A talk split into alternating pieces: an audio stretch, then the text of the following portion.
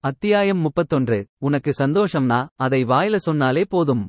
சக்தி அதை சொன்ன விதத்தில் சத்யாவிற்கு சிரிப்பு வந்தது. ஐயோ போலீஸ்காரம்மா வெட்கப்படுறதை பாரேன். என்ன நான் கை போட்டதுக்கே இப்படி ஒரு ரியாக்ஷன் கொடுக்கற?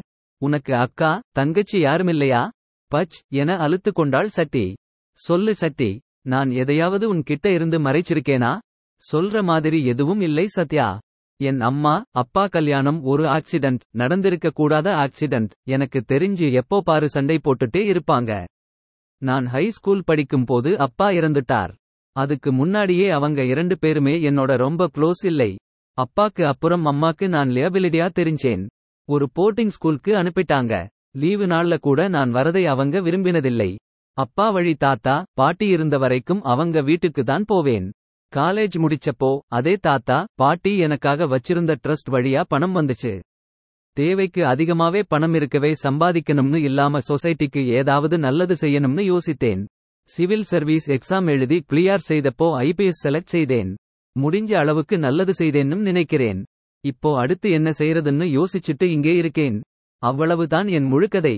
சக்தியின் பேச்சில் எந்த எமோஷனும் இல்லாமல் இருந்தது. ஆனால் சத்யாவின் மனம் நெகிழ்ந்து போனது. இனிமேல் உனக்கு நான் இருக்கேன் சக்தி. நாம இரண்டு பேரும் குட் ஃப்ரெண்ட்ஸ் சீக்கிரமே நான் முன்னாடி சொன்னது போல ஒரு நல்ல மிஸ்டர் சக்தியையும் உனக்கு கண்டுபிடிச்சு தரேன். தேங்க்ஸ் சத்யா. உண்மையாவே இந்த கொஞ்ச நாளா மனசு ரிலாக்ஸ்டா இருக்கு. உன்னை மாதிரி என்கிட்ட ஃப்ரீயா ஜாலியா பேசினவங்க யாரும் இல்லை. அது என்னமோ எல்லோருமே என்னை தள்ளியே தான் வச்சு பேசுவாங்க பழகுவாங்க. ஃப்ரெண்ட்னு எனக்கு யாரும் இல்லை. தேங்க் யூ சோ மச் ஃப்ரெண்ட்ஸ்னு சொல்லியாச்சு அப்புறம் என்ன தேங்க்ஸ்னு எல்லாம் சொல்லிட்டு இருக்க? அதை விடு நாம வேற டாபிக் போவோம். ஸ்டேஷன்ல நான் அவர் கிட்ட பேசிட்டு இருந்தப்போ அகல்யா கிட்ட அப்படி என்ன சொல்லிட்டு இருந்த நீ? இன்ஸ்பெக்டர் கேட்கிறதுக்கு உண்மையை சொல்ல சொன்னேன். புத்திசாலின்னு நினைச்சு பொய் சொல்ல வேண்டாம்னு சொன்னேன். அப்புறம் எந்த காரணத்துக்காகவும் எதிலேயும் சைன் போட வேண்டாம்னு சொன்னேன். ஆமா நீ எப்படி அவரை டாக்கில் செய்த? அதெல்லாம் கணவன் மனைவி ரகசியங்கள் எனும் செக்ஷன் உள்ளே வர விஷயம். உன்கிட்ட சொல்ல முடியாது சாரி. சொல்லாட்டி போ. நீ சொன்ன மாதிரி அகல்யாக்கு ஹெல்ப் செய்யணும் Sathya. There is some mystery around her. இருக்கலாம் சக்தி. ஆனால் அவங்க கொலை செய்திருக்க மாட்டாங்க. உன்னை மாதிரி நூறு விழுக்காடு ஷுயரா என்னால சொல்ல முடியலை Sathya. But she needs our help. ஏதோ போட்டோஸ் பத்தி அகல்யா சொன்னாலே அதை பத்தி அவங்க கிட்ட பேசும்போது என்னன்னு கேட்டு சொல்லு. ஓகே சக்தி போட்டோஸ் பத்தி மட்டும் இல்லை ஸ்டேஷன்ல என்ன பேசினாங்கன்னு முழு டீடைல்ஸ் கலெக்ட் செய்து சொல்றேன். பார்த்து செய். உன் இன்ஸ்பெக்டர் தேனுக்கு தெரிஞ்சு கத்த போறார். அதெல்லாம் நான் மேனேஜ் செய்துப்பேன். டோன்ட் ஒர்ரி சக்தி சத்யாவை அவள் வீட்டில் இறக்கிவிட்டு விட்டு தன் இருப்பிடம் சென்றாள் சக்தி தன்னிடம் இருந்த சாவியை வைத்து கதவை திறந்து கொண்டு நேராக அவள் தங்கியிருக்கும் அறைக்கு சென்றாள். அங்கிருந்த சுழல் நாட்காலியில் சாய்ந்து அமர்ந்தாள்.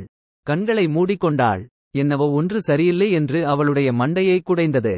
அகல்யா குறித்து தெரிந்த விவரங்களை மனதுக்குள் ரீவைண்ட் செய்து பார்த்தாள். அகல்யா ஏன் தனியாக இந்த ஊருக்கு வந்தாள்? அவளுடைய சொந்த ஊர் எது? ஏன் அதை பற்றி பேச தயங்குகிறாள்? அந்த மொட்டை கடிதாசிகளுக்கு பின்னே இருப்பது யார்? சேகரன் பற்றி தெரிந்தவர்கள் யாரோ அனுப்பியதா அல்லது கொலை செய்தவன் அனுப்பியதா? அப்படி கொலை செய்தவன் மூடி போயிருக்கும் கேஸை மீண்டும் தோண்ட வைக்க நினைப்பானா? சேகரன் மரணம் கொலையா விபத்தா? டப் டப் என என்னவோ சத்தம் கேட்டது. சக்தி அதை பற்றி கவலைப்படாமல் தன் யோசனையை தொடர்ந்தாள்.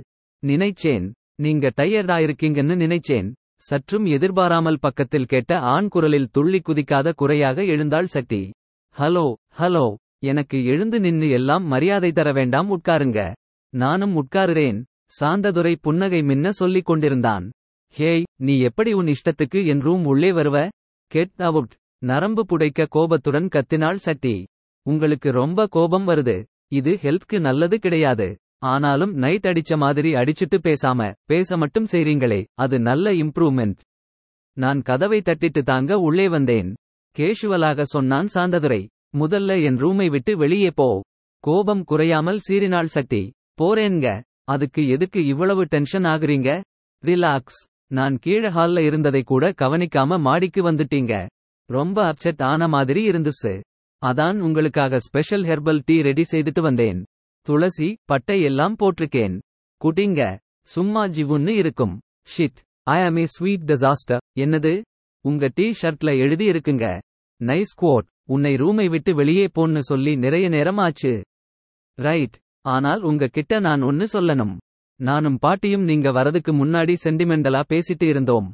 ஓ காட். அதை பேசலை. என்ன பேசினோம்னா பாட்டி என்னை ரொம்ப மிஸ் செய்றாங்களாம். அவங்க கூடவே வந்து இருக்க சொன்னாங்க.